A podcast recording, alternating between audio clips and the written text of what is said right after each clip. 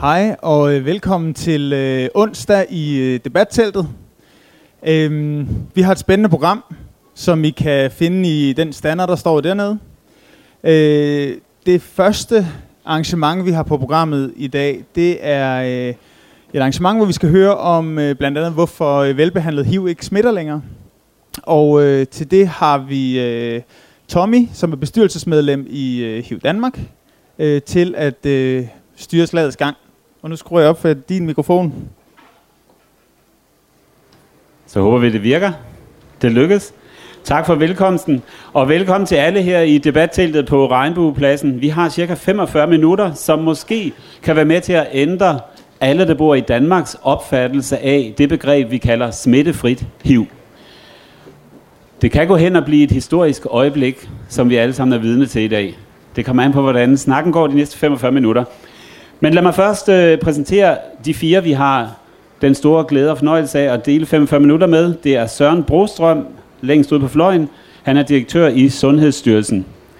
Så har vi tættest på mig, Susan Cowan fra Statens Serum Institut. Hun er epidemiolog. Så har vi Nina, som står over ved Søren. Nina Thomsen, hun kommer fra borgerrepræsentationen lige i huset inde ved siden af, og hun er sundhedsborgmester. Så har vi Sofie Hæstorf, hun kommer fra Region Hovedstaden, og hun er regionsformand. De fire kloge hoveder skal nu hjælpe os på vej, og jeg har lyst til at sige, at sådan fire mennesker her er jo rollemodeller og forbilleder, og sidder på nogle ledende poster i kongeriget Danmark. Så det er jo vigtigt, at I træffer nogle kloge beslutninger, og gør os alle sammen klogere på de ting, som er vigtige i dagens Danmark. Undervejs, hvis der opstår lejlighed til, at folk i teltet har spørgsmål, så er I velkommen til at komme op til Morten, som er informationsmedarbejder i HIV Danmark. Så skriver han jeres spørgsmål ned på en lille seddel, og så tager vi dem til sidst, så vi ikke bliver afbrudt undervejs her. Men føl endelig frihed til at gå op til Morten. Inden jeg kommer med mit indledende oplæg og giver ordet videre herover, så har jeg lyst til lige at sige, at jeg står med en grøn sløjfe. Og det er en lille prøveballon, som HIV Danmark sender ud og prøver af, hvordan reagerer folk på den, og hvad siger folk til den, og kunne det være en HIV-sløjfe, som kunne bæres ind i den næste del af vores fælles HIV-AIDS-historie i kongeriget Danmark. Det vil tiden vise, men så behøves I ikke stå og undre over, at nogen af os har en grøn sløjfe på. Grøn er jo håbets farve, og i dag handler det jo for langt de fleste om at leve med HIV, hvor man tidligere kom på et HIV-pensionat og blev udslusset af samfundet og blev begravet. Så det er en ny tid, vi lever i nu, og så må vi se, om der skal nye tiltag til. Og det giver også plads til, at vi måske kan fejre vores sejre og de ting, som er i den virkelighed og den tid, vi lever i lige nu.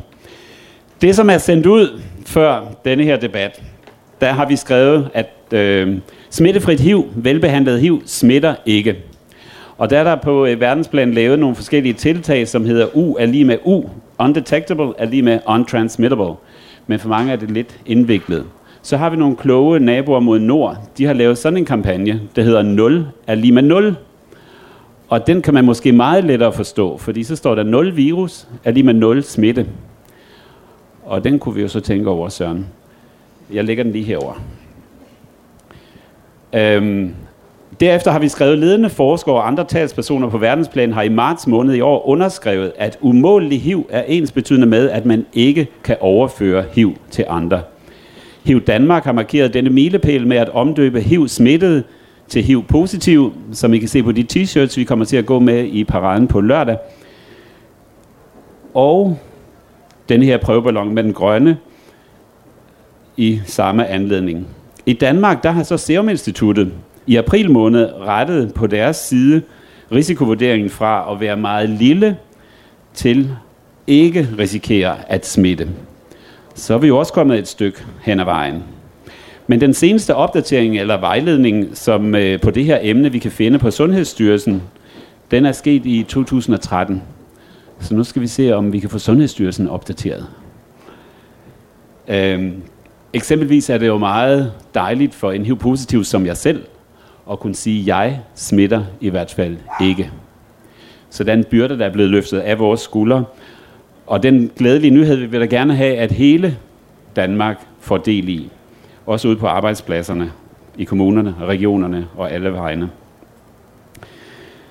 Levekortsundersøgelserne fra 2007-2016, de viser jo nogle forskellige ting, som er store udfordringer for folk, der lever med HIV i Danmark.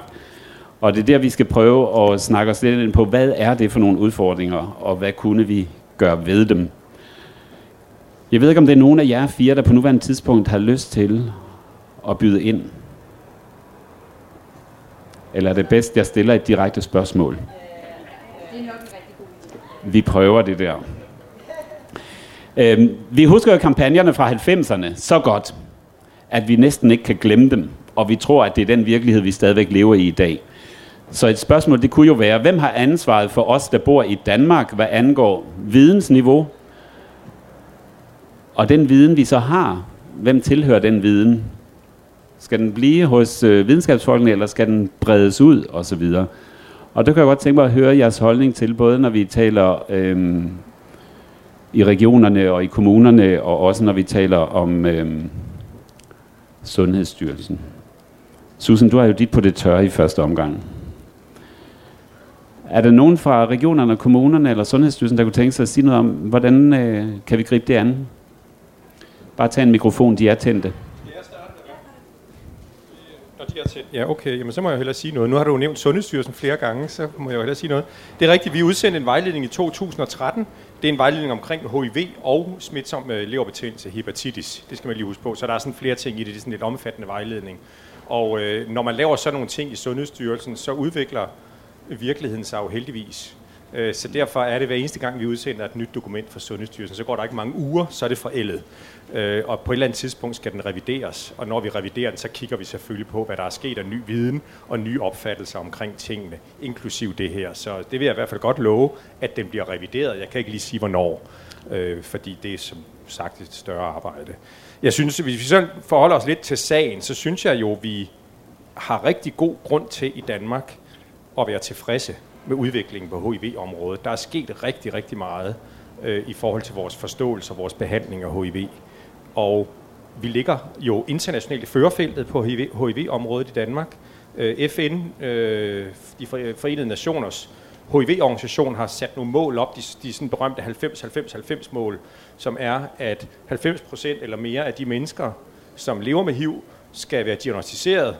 90% af dem, der er diagnostiseret, skal behandles med antiviral behandling, og 90% eller mere af dem, vi behandler med antiviral medicin, skal være totalt supprimeret, det vil sige uden målbar virus. Og der er meget få lande i verden, jeg tror Danmark og Sverige, og i virkeligheden ikke så frygtelig mange andre, opfylder de mål, og vi ligger i førerfeltet. For den seneste statusrapport over Europa, der ligger Danmark nummer 1. Det betyder, at vi formentlig også ligger nummer 1 i verden.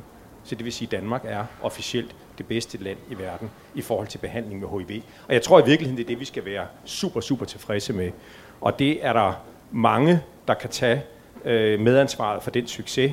Regioner, fagfolk, læger osv. osv.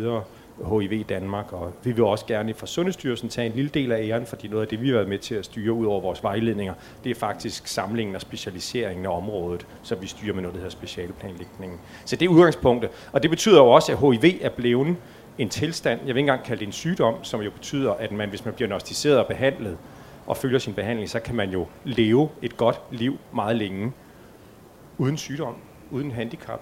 Og sådan bør det også være. Derfor er det jo fint at sætte fokus på stigmatiseringen, og mange tak for den fine undersøgelse, som viser, at det også går den rigtige vej, men der er plads til forbedring. Så det vil jeg vil sige som indledning, og så tænker jeg, at vi kan komme lidt mere i detaljerne sidenhen. Super, mange tak. Altså det store svar i forhold til, hvem der er, der har ansvaret for at formidle viden, det er jo os alle sammen. Altså, Sundhedsstyrelsen laver vejledningen, som bliver jo i høj grad formidlet ud til fagfolk, folk, der administrerer i kommunerne og regionerne, men selvfølgelig også en vejledning, som vi et eller andet sted som helt almindelige mennesker eller som patienter kan gå ind og bruge. Det der er, når man er i en kommune, det er jo her, menneskene lever, så at sige. Og der tror jeg i København, altså det er en storby, og det er også en storby, der tiltrækker os, der lever rigtig, rigtig mange LGBT plus personer. Der lever rigtig mange af dem, der som homoseksuelle er i risikogruppen, altså mænd, der har sex med mænd, for enten at blive smittet, eller måske netop have nogle fordomme om, at man tror, man bliver smittet, hvis og så fremt. Så på den måde, så synes jeg i høj grad også er et kommunalt ansvar i forhold til at give viden ud og formidle den viden. I København, der har vi det, der hedder en handleplan for seksuel sundhed, og den dækker bredt. Den dækker virkelig, virkelig bredt. Det handler om sex- og samfundsindsatser ude på vores folkeskoler i forhold til sikker sex, i forhold til kønssygdomme, i forhold til, at vi også har gå ud indsatser på LGBT plus området, for at det også skal være legitimt for de unge at have en LGBT, altså at springe ud af skabet, så at sige. Så dækker den klamydia-indsatser, testning, den dækker nogle af de indsatser, I har. Og der har vi også prøvet at have, også i samarbejde med HIV Danmark, nogle midler, vi øremærkede til patientundervisning. Og der ved jeg, sådan i første omgang, der var tanken, at man gav noget patientundervisning til de nysmittede. Det var lidt svært at rekruttere, og nu har man forsøgt at brede det ud. Men i hvert fald for at sige, under den hat, hvor vi har rigtig mange indsatser på seksuel sundhed, der ligger der jo også noget her i forhold til netop at sige, skal vi i virkeligheden gå ud og have noget formidlende eller noget kommunikationsindsats. Og der vil jeg vil ikke lægge mig fast på præcis, hvordan vil det skulle gøres. Det tror jeg i høj grad også skal gøres sammen med jer som patientforening. Men dels kan man jo overveje, har vi brug for bredt som befolkning at give information og viden. Det kan være både i forhold til, oplever man, at der er, altså man bliver stigmatiseret på sin arbejdsplads, i sin familie. Hvad har vi brug for ind i forhold til miljøet, mænd der har sex med mænd, i forhold til, at der også er viden her på de problematikker, der er, og det, at man faktisk kan blive smittefri. Men hvordan vi lige skal gøre det fremadrettet, det synes jeg giver rigtig god mening at have netop i samarbejde med jer som patientforening og finde ud af, altså pengene er jo ikke uanede, sådan skal alle, der er enten kommunalpolitikere eller regionspolitikere eller landspolitikere sige, men selvfølgelig kan vi se, når vi får en undersøgelse stukket i hånden og sige, her mangler der ganske enkelt viden, der er konsekvenser, og vi kan jo se, at den brede levevilkårsundersøgelse for mennesker med LGBT plus baggrund, at der er rigtig mange fronter, hvor de har et dårligere helbred, enten fysisk eller psykisk, er i risiko på rigtig mange fronter. Det giver rigtig god mening også at tænke videre her. Det tror jeg vil være min sådan indgangsreplik. Tak for det. Jeg er faktisk helt enig med Søren i, at vi jo har været i Danmark på en rejse sammen, fra da AIDS jo var den sygdom, som ingen vidste, hvordan vi skulle behandle, hvor folk bare døde, til vi står her i dag, og som sundhedsvæsen jo giver behandling til folk, og ovenikøbet udbreder hele ideen med, at man kan være HIV-smittet, eller HIV-positiv, men ikke nødvendigvis smitte andre. Men jeg synes også, det samtidig er noget af det, der er vores største udfordring, når det kommer til at få flere til at lade sig teste og komme i behandling, så er det måske nogle gange, at vi skal passe på med ikke at... nu kaster man ind i den danske folkesport alligevel med at brokke mig lidt, ikke? Og det er jo at sige, at nogle gange skal vi passe på, at vi ikke hviler på laurbærrene, fordi AIDS-sagen er jo samtidig så også blevet en sag, som jo i dag, hvis vi kigger ud på, hvad er det folk lever med af kroniske sygdomme, så fylder den jo rigtig, rigtig lidt, når vi kigger i forhold til det at leve med diabetes eller en lungesygdom eller alle mulige andre ting. Og den anden ting, det er, at vi glemmer også nogle gange at diskutere, hvad er det for barrierer, der skal til for, at man forebygger det, og man bliver testet. I de senere år er vi jo gået i retning af, at hvor man selvfølgelig i 90'erne havde de her meget brede kampagner omkring kondomer og sygdomme og hvordan man undgik at blive smittet, så er vi nok mere hen i dag, hvor vi meget mere satser på nogle særlige nichemiljøer. Mænd, der har sex med mænd, eller handlede kvinder, eller noget helt tredje, når vi prøver på at undgå smitter. Det gør jo også, at det kommer lidt væk fra den der diskussion på landsplan af, hvordan passer vi godt på hinanden i det hele taget inden for den seksuelle sundhed. Og vi kan jo se det i statistikkerne, når vi kigger på de unge. De unge kan ikke huske kampagnerne længere fra 90'erne med kondomerne. De satser på fortrydelsespiller, de satser på p-piller og andre ting. Og konsekvensen lige nu er jo, at antallet af mennesker, der er smittet med gonorré eller klamydia eller lignende, jamen det jo går jo højere og højere, og selvfølgelig er der også flere, der lader sig teste for det. Det skal vi selvfølgelig huske, når vi kigger på statistikkerne.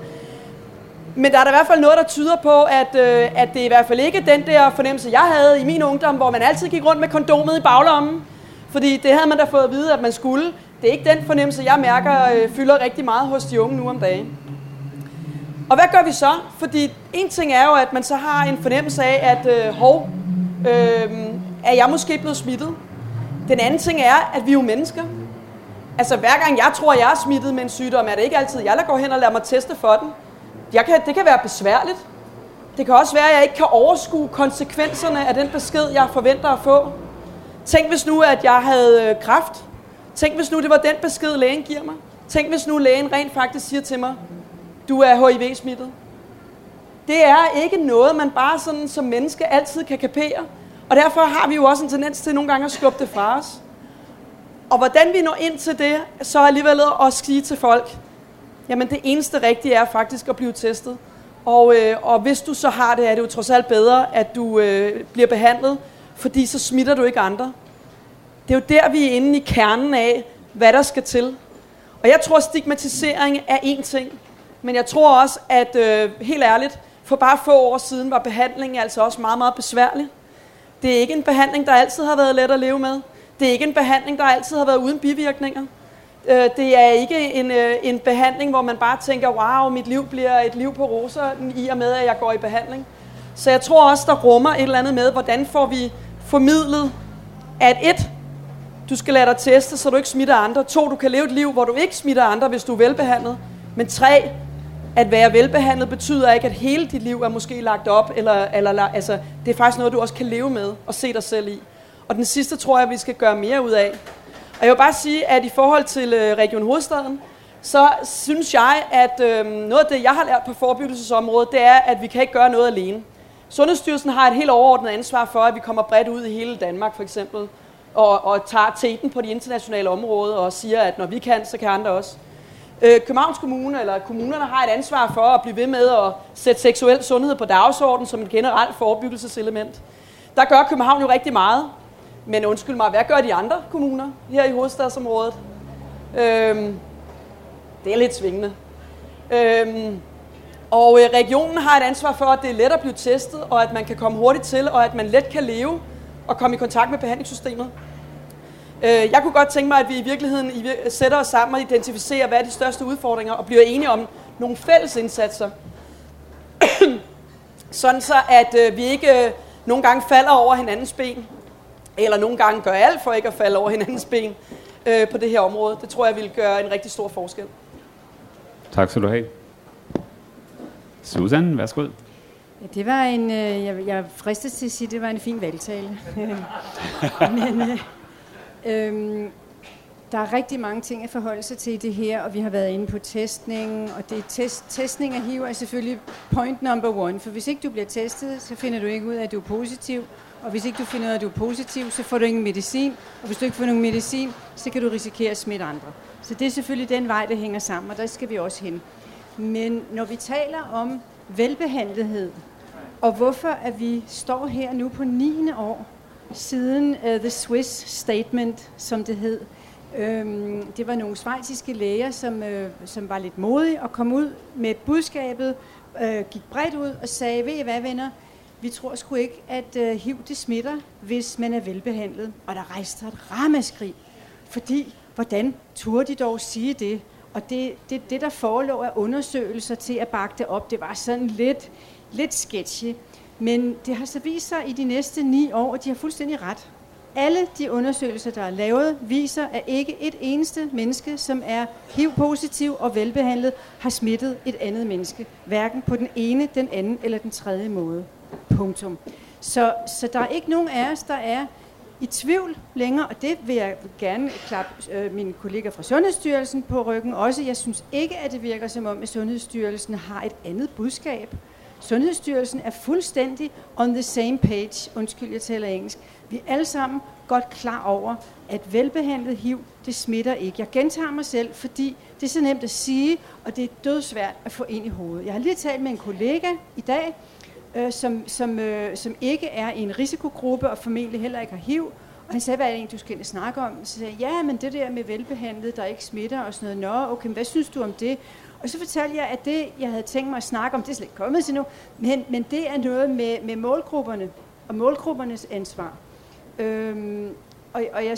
Det kommer jeg så til.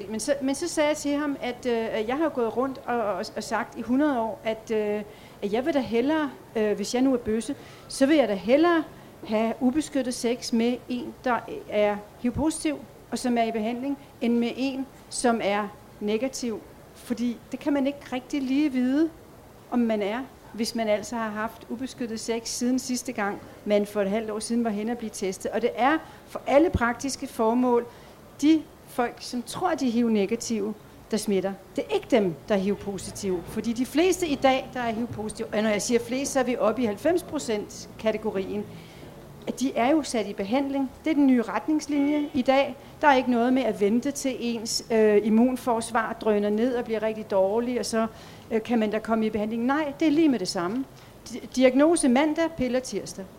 Og så går der et lille stykke tid, og så er du færdig med at smitte. Så det vil sige, for alle praktiske formål, folk, der er diagnostiseret som HIV-positiv, de smitter ikke.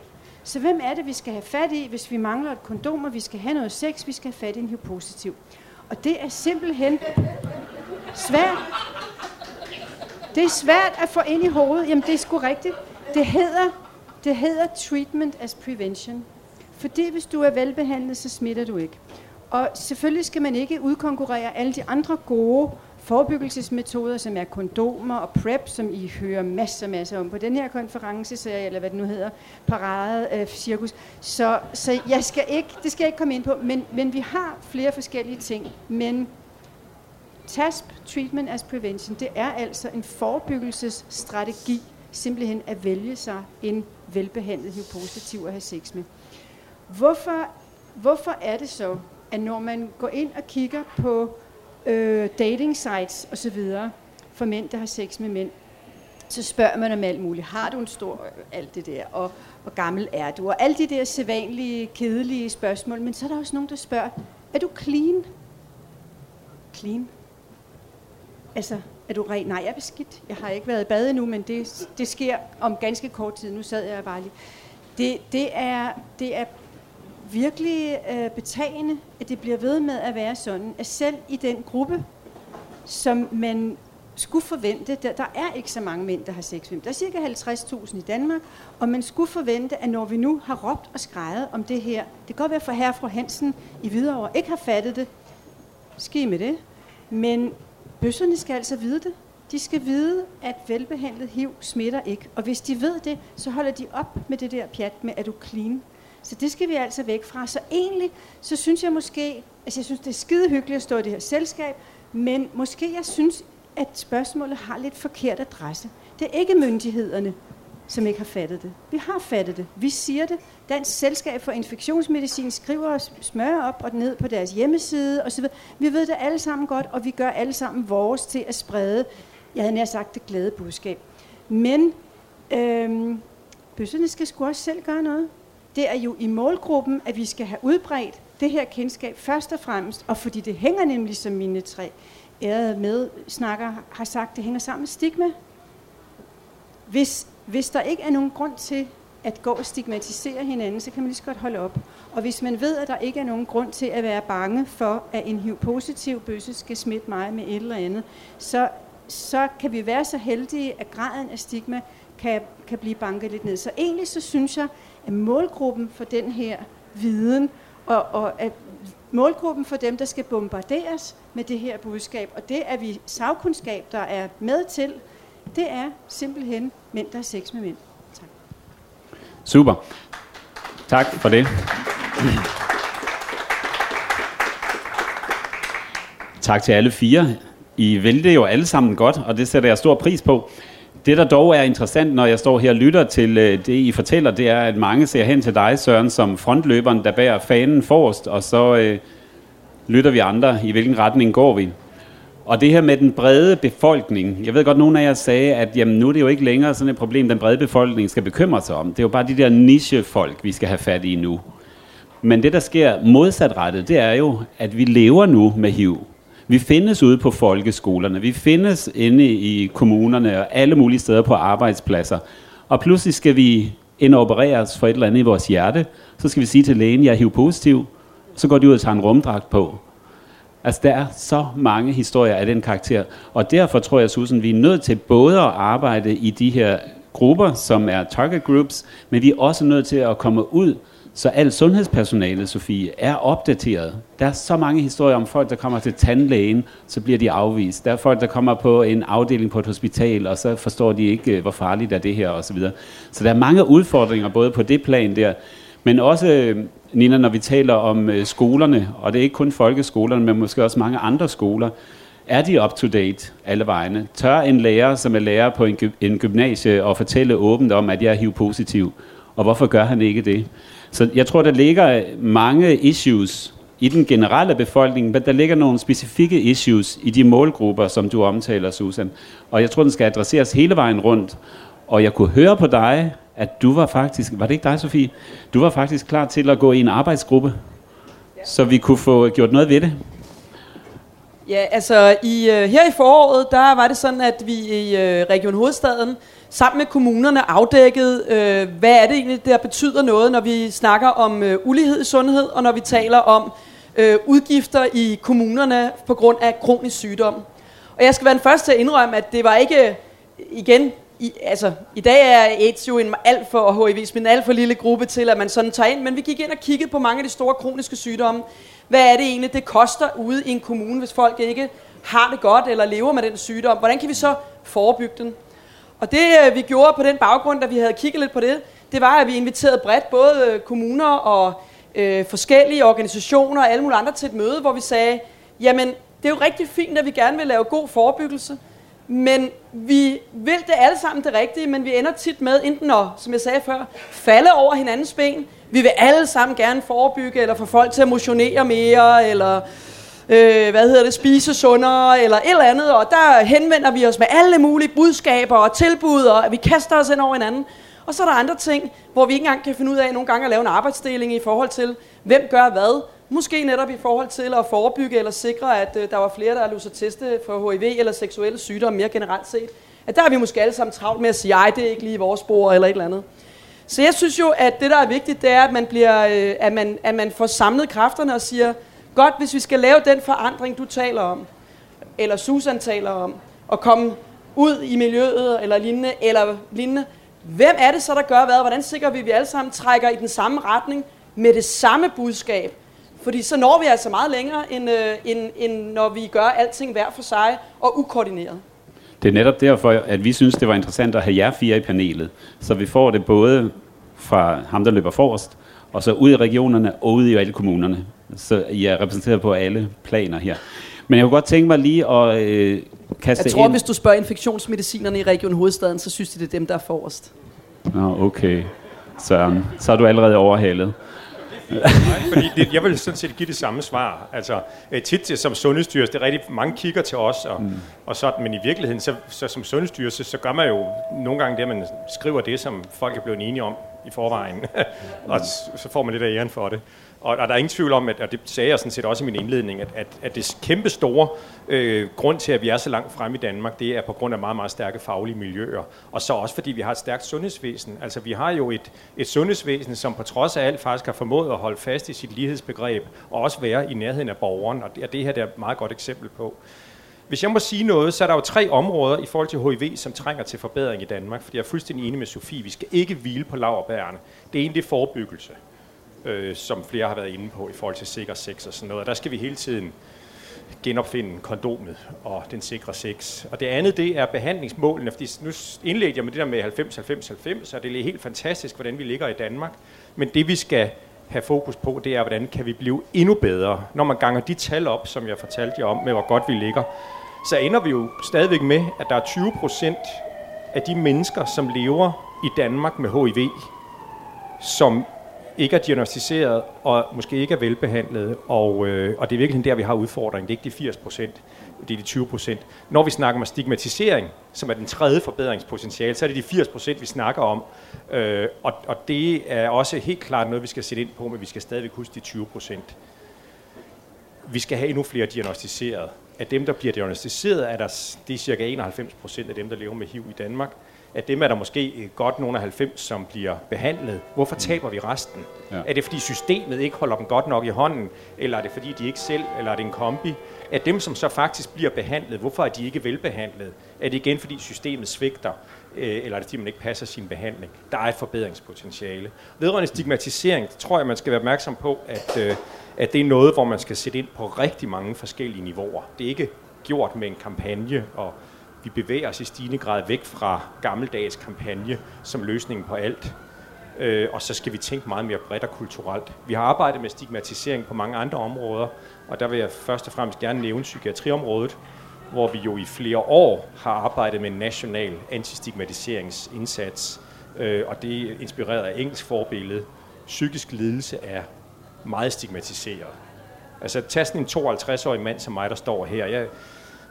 Hvis jeg nu havde diabetes og tog min insulin og havde gjort det siden ungdomsalderen, så er det en succeshistorie, som jeg ikke ville være generet over at fortælle om. Hvis jeg var HIV-positiv, så kunne jeg måske ikke sige det til jer her i teltet. Hvis jeg havde haft en psykisk lidelse, så tror jeg ikke rigtigt, at det var det, vi lige stod og snakkede så meget om. Og sådan har ting sin stigmatisering. Og det handler meget om at bekæmpe tabuet og tavsheden omkring det, og så tvivlen. Så det er meget viden og åbenhed, som er løsningen på alle niveauer. Og der synes jeg, at jeres undersøgelse, som jeg meget gerne vil rose, fordi den giver virkelig mange nyttige ting, den viser, hvor stærk selvstigmatiseringen stadigvæk er. Og den viser også, desværre, hvor stærk stigmatiseringen er i sundhedsvæsenet. Det overraskede mig ikke, desværre. Det er jeg ked af at sige. Det overraskede mig ikke, fordi at vi har set det samme på andre områder. Så der er helt klart plads til forbedring. Selv veluddannede sundhedspersonale, læger og sygeplejersker og sådan noget, har det hængende i sig, som I siger med rumdragten og så videre. Og det er jo ikke mangel på viden. Det er kultur, og det skal vi arbejde med. Tak for det. Lige en kort bemærkning, Nina, inden du får ordet. Det, som Søren henviser til, det er, at HIV Danmark har udgivet noget, der hedder Et spadestik dybere, som kigger lidt på kryds og tværs af de to levekorsundersøgelser, som HIV Danmark har fået foretaget i 2007 og 2015. Værsgo, Nina. Jeg synes faktisk, der bliver sagt rigtig, rigtig mange interessante ting. Jeg synes, dit indlæg var super interessant i forhold til også at vende tingene lidt på hovedet. Jeg synes egentlig, at de rigtige folk, der står her i panelet, der skulle måske bare stå nogle flere, ikke? Men du ved, sådan er det jo altid med den slags paneler. Måske skulle der stå nogen fra skolerne, måske skulle der stå nogen fra Dansk Industri, måske skulle der stå LGBT Plus' sundhedsudvalg. Og hvis jeg skal gribe fat i den i forhold til miljøet, så er altså, nogle af de snakker, jeg har haft med LGBT-miljøet i forhold til sundhed, det er jo meget handler om de brede levevilkår. Psykisk sundhed, det handler meget om transpersoner, som er nogle af dem, der ligger aller dårligst i forhold til både mental sundhed, alkohol og nogle andre risikofaktorer. Så på den måde er der også noget intern konkurrence nogle gange om, hvad der er mest vigtigt osv. Og der tænker jeg da også, det er der jo ligesom, der er konkurrence nogle af de kroniske sygdomme imellem, og nogle gange er det næsten helt grimt, sådan den konkurrence, der kan være med kræft og diabetes og sklerose og alle de der ting, i forhold til hvem får lov til at få en handleplan osv. Men jeg tror, det er vigtigt, at man også der tænker, at HIV-AIDS har altid været en del også af LGBT plus miljøets kampe, men måske skal man også der være lidt vaks ved havelån i forhold til, hvordan at vi kan genrejse og i virkeligheden bruge det, der ligger her også, som løftestang til at gå ind og sige, hvordan skal vi sætte fokus på det her? Hvordan skal vi sætte fokus på det i forhold til de medier, I har, i forhold til informationsindsats, og finde ud af, hvad vi kan gøre? Fordi det er jo rigtigt nok, at man kan lave den der trappestige, som Søren også siger, når man, den brede befolkning, dem der så bliver man diagnostiseret, bliver man behandlet osv. osv. Og hele den trappe skal vi jo følge for at finde ud af, hvor er de største udfordringer, og hvor skal vi prioritere indsatsen. Jeg synes også, det er rigtigt, altså det er jo ikke kun miljøets ansvar, miljøet ligesom ved, hvad der er af risici forbundet med, at man har sex med en, der ikke har HIV, som du siger så fint, Susan. Der er jo ulighed ned i det. Altså, der er jo enormt stor ulighed hele tiden i alt, hvad vi laver. Nogen ved alt. Altså, nogen er super informeret om det hele, og nogen er det ikke, og bliver Præcis. Det ikke. Og derfor så skal man jo tænke meget i, hvordan er det så, vi kommunikerer her? Hvordan er det, vi skaber viden ud til nogen? Den mand, der kun en gang imellem har sex med mænd, ved siden af, han har sin kone og sin familie, eller en person, der måske er ung og ikke er lige sprunget ud, eller det kan være nogen, der kommer fra en anden etnisk minoritetsbaggrund, hvor der er enormt meget tabu og stigmatisering, hvor man i hvert fald heller ikke skal indhente information oveni. Så Så det der med at blive skarpe på, hvor er det, vi har brug for den viden, det tror jeg i virkeligheden er rigtig, rigtig afgørende. Ja. Det, der selvfølgelig er spændende og udfordrende for de forskellige organisationer, der arbejder på det her felt, det er, at når vi skal lave noget informationsarbejde, så koster det jo penge. Og så er det at kigge på dig, Søren, fordi vi har ikke så mange penge, som du har. Og så kunne vi måske... Sundhedsstyrelsen har sgu heller ikke mange penge. Så kunne vi måske indgå et samarbejde. Hvis vi har noget viden, som du selv siger fra denne her, så kunne vi jo i fællesskab finde ud af, at vi har noget viden, og du har nogle penge, og I har nogle gode idéer, og så kan vi lave en fælles plan. Men det, som jeg gerne vil runde lidt af med nu her, det er jo faktisk, at levekorsundersøgelserne, som du var lidt inde på, Søren, siger det meget tydeligt og skræmmende på flere områder. Men der er også lavet nogle voksmeterundersøgelser faktisk lige nu her i maj måned, som viser, at over 70% af befolkningen i dette land, de mener, at der faktisk er risiko for videre smitte fra en velbehandlet HIV-positiv. Sundhedspersonalet. Fra sidste år, ja, 16. Og det er jo nogle tal, som vi også er simpelthen nødt til, og det er derfor, det er rigtig svært for os som en lille nichegruppe at sige, og når du, Nina, nævner meget bøsserne, jamen er det så os, der skal løbe ud på alle hospitalerne og undervise sundhedspersonale? Eller? Det er derfor, vi har en fælles udfordring i, at folk kan slappe lidt af, for det virker til at være for meget angst i befolkningen omkring HIV stadigvæk. Og hvis vi kunne få den angst fjernet, så var det måske flere, der turde gå hen og blive testet. Der var flere, der turde stå frem og tale åbent om det osv. Så der er en eller anden fælles udfordring, som jeg tror, vi godt kunne finde en løsning på, kan I høre. Men skal vi sætte en dato, hvornår vi starter arbejdsgruppen? Det synes jeg, der kunne være rigtig, rigtig fint. Altså, jeg kan godt se, at der har vi selvfølgelig et ansvar, eller et fælles ansvar, for vi har altså også rigtig mange ansatte i sundhedsvæsenet, der også er homoseksuelle, gudskelov for det. Og de hjælper jo selvfølgelig også med at udbrede den her viden. Men det er da klart, at jeg skal da gerne være den første til at indrømme, at det er nok mere husk at vaske hænder og holde god hygiejne, der fylder mere i vores interne kampagner i sundhedsvæsenet, end det har været. Og sætte fokus på netop, at en velbehandlet person med HIV smitter ikke andre. Og igen, så ja, det vil jeg gerne gå tilbage og også gøre opmærksom på og drøfte, hvordan man kunne gøre bedre. Og om det lige skal være alle, hvor alle faggrupper, eller hvordan det skal være. Det synes jeg er naturligt. Det må jeg indrømme, det har jeg ikke været nok opmærksom på. Som jeg siger, der er nogle andre interne kampagner, vi har været lidt mere opmærksom på i den seneste tid. Herunder, hvordan IT-systemerne fungerer. Okay. Yes.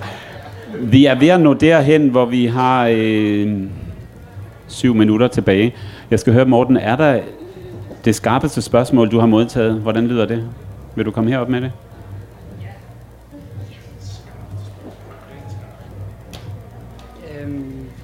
Jeg er som sagt informationsmedarbejder, og jeg har lige fået lidt forskellige spørgsmål. Men det er jo meget sådan, vi roser behandlingen, og så går diskussionen den vej ud af, og samtidig så sidder der HIV-positiv tilbage og føler sig smitsomme. Så det er jo rigtig fint, at vi har et toptunet sundhedsvæsen, men hvad med de folk, der er i sundhedsvæsenet, dem der bruger sundhedsvæsenet, patienterne, hvordan klæder vi dem på? Det var i hvert fald en ting, så vi ikke glemmer det. Det er jo herligt, at vi har et dejligt sundhedsvæsen. Og så har jeg lige fået et spørgsmål, som jeg ikke lige har fået fokuseret på, men jeg har også et andet spørgsmål, som handler om det her med, ja, stigmatisering er et problem, og hvorfor tager vi så ikke bare denne her og kaster ud på forskellige vis? Det lugter lidt af kampagne, men hvorfor gør vi ikke det? Er der nogen, der vil give respons på noget af det? Eller skal vi bare skrive under på den her med det samme? Altså, hvis jeg lige må kommentere, som jeg sagde, altså vi skal være opmærksom på, at sådan en kampagne der, nogle gange så har den primære effekt af kampagne, den giver os selv god samvittighed over, at vi har gjort noget. Og det skal man bare være opmærksom på med kampagner. Og det er slet ikke fordi, vi bruger stadigvæk kampagnemidlet, også i Sundhedsstyrelsen og også andre steder.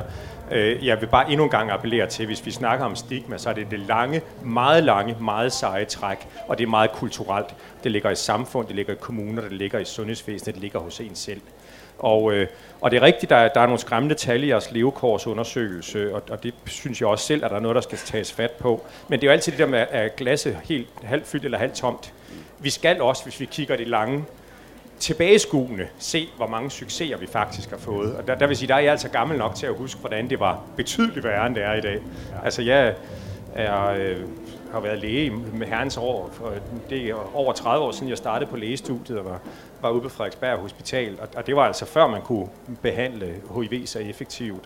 Og jeg husker det som helt forfærdeligt. Det var jo sådan, at halvdelen af plejepersonalet kunne vælge ikke at passe en patient med AIDS. Og det var accepteret. Og sengeafdelingen var delt op på den måde, at de fire nederste stuer fra enden af gangen, det var der, hvor der var nærmest en usynlig rød streg i gangen, og der gik halvdelen af plejepersonalet ikke over. Og jeg mener, det er helt forfærdeligt at tænke på, at sådan var det i dengang, og der har vi jo bevæget os med mileskridt fremad. Det er slet ikke for at hvile på laurbærrene, det er bare for at sige, vi kommer fra et godt sted, men vi skal endnu længere op. Ikke? Så det er det, jeg vil sige. Og der tænkte jeg, ved ikke, må man spørge forsamlingen om noget, fordi at, nu har vi snakket lidt om os, der sådan er magthaver eller beslutningstager, eller hvad vi nu er heroppe. Men der er jo også noget selvstigmatisering i det her, når man læser levekorsundersøgelsen. På trods af, hvad vi ved, og jeg ved, at rigtig mange HIV-positive ved også rigtig meget om sygdom og behandlingen. Og alligevel, så vurderer man ikke sit helbred helt så godt, og man føler måske selv, der er et eller andet. Så hvordan kan man selv tage fat i det som HIV-smittet? Er det bedre vejledning for sundhedspersonalet? Er det fordi lægerne og sygeplejerskerne ikke hjælper jer godt nok? Eller hvad? Ja, det er lige ved at være der, hvor vi skal der. Jens Peter, du får lige ordet. Jeg vil bare sige, at jeg synes, jeg har talt lidt for få om det der med sundhedspersonale. Jeg er glad for, at du lidt holder fast, fordi jeg som HIV-smittet, min største udfordring, og det jeg bliver allermest rasende og vred over, det er, når jeg møder lægen, og jeg skal have en tatovering fjernet, at så lægen, det er jo ikke rengøringspersonale, men lægen siger, det tør jeg ikke, for måske der kommer nogle dampe, og måske kan jeg blive HIV-smittet. Jeg kan godt fortælle mange andre, men det vil jeg ikke. Det er så forbandet irriterende, og det kan jeg ikke gøre noget ved. Det er jer, der skal gøre noget ved det. Enig, og det er heller ikke i orden, det der. Altså, de har fået en lang uddannelse, og de får en høj løn af Sofie og kompagnier. Det er ikke i orden. Ja. Det er ikke sådan, det skal være. Skal vi så gøre noget ved det? Ja. Vi fik et ja hele vejen hen ad fløjen. Er det ikke rigtigt? Nina, nikker du? Ja, for pokker, men altså, jeg forstår godt din forarvelse. Det er da også forarveligt, at man ikke, altså inden man begynder at sende sådan noget stigma videre, undersøger tingene ordentligt. Altså, det burde man forvente. Og jeg håber også, sådan set også, at, altså, jeg kan godt læse de tal, der er her, men man burde forvente et højere niveau. Men det synes jeg da også, det er jo netop værd at gå tilbage og se på, hvad er der egentlig af særlige udfordringer her. Så vil jeg sige, hvis jeg må svare lidt også på det, du siger i forhold til det generelle dårlige selvvurderede helbred. Altså det spiller jo også sammen med, at der generelt set for LGBT-målgrupper, men der er altså ikke for mænd, på generelt set også er et dårligt selvvurderet helbred i forhold til stigma generelt i samfundet, men jo også netop det, vi kan se, at der også er på andre, man har ofte som person med, eller oftere end gennemsnitsdanskeren som person med LGBT-baggrund, dårligere mental sundhed osv. Man har det skidt på nogle flere parametre. Det er jo også en et ulighedsaspekt, som er her. Og det er jo klart, Nina, det du er inde på mange gange omkring LGBT-befolkningen, hvis man allerede har den etiket på sig, og så oveni også har HIV og måske andre sociale eller andre udfordringer, så har man lidt mange ting, og hvis man så skal kæmpe med sådan nogle ting, som Jens Peter siger, når man endelig kommer ned og skal have noget lavet, så får man lige et sidste slag i hovedet, og så kan det være, at man ligger der. Og det synes jeg ikke er godt nok. Men vi er nået derhen, hvor vi skal til at sige tusind mange tak, og jeg indkalder til vores næste møde. Det var Søren, det var Nina, det var Sofie, det var Susan. Sagde han undskyld bagefter? Skal vi give dem en hånd?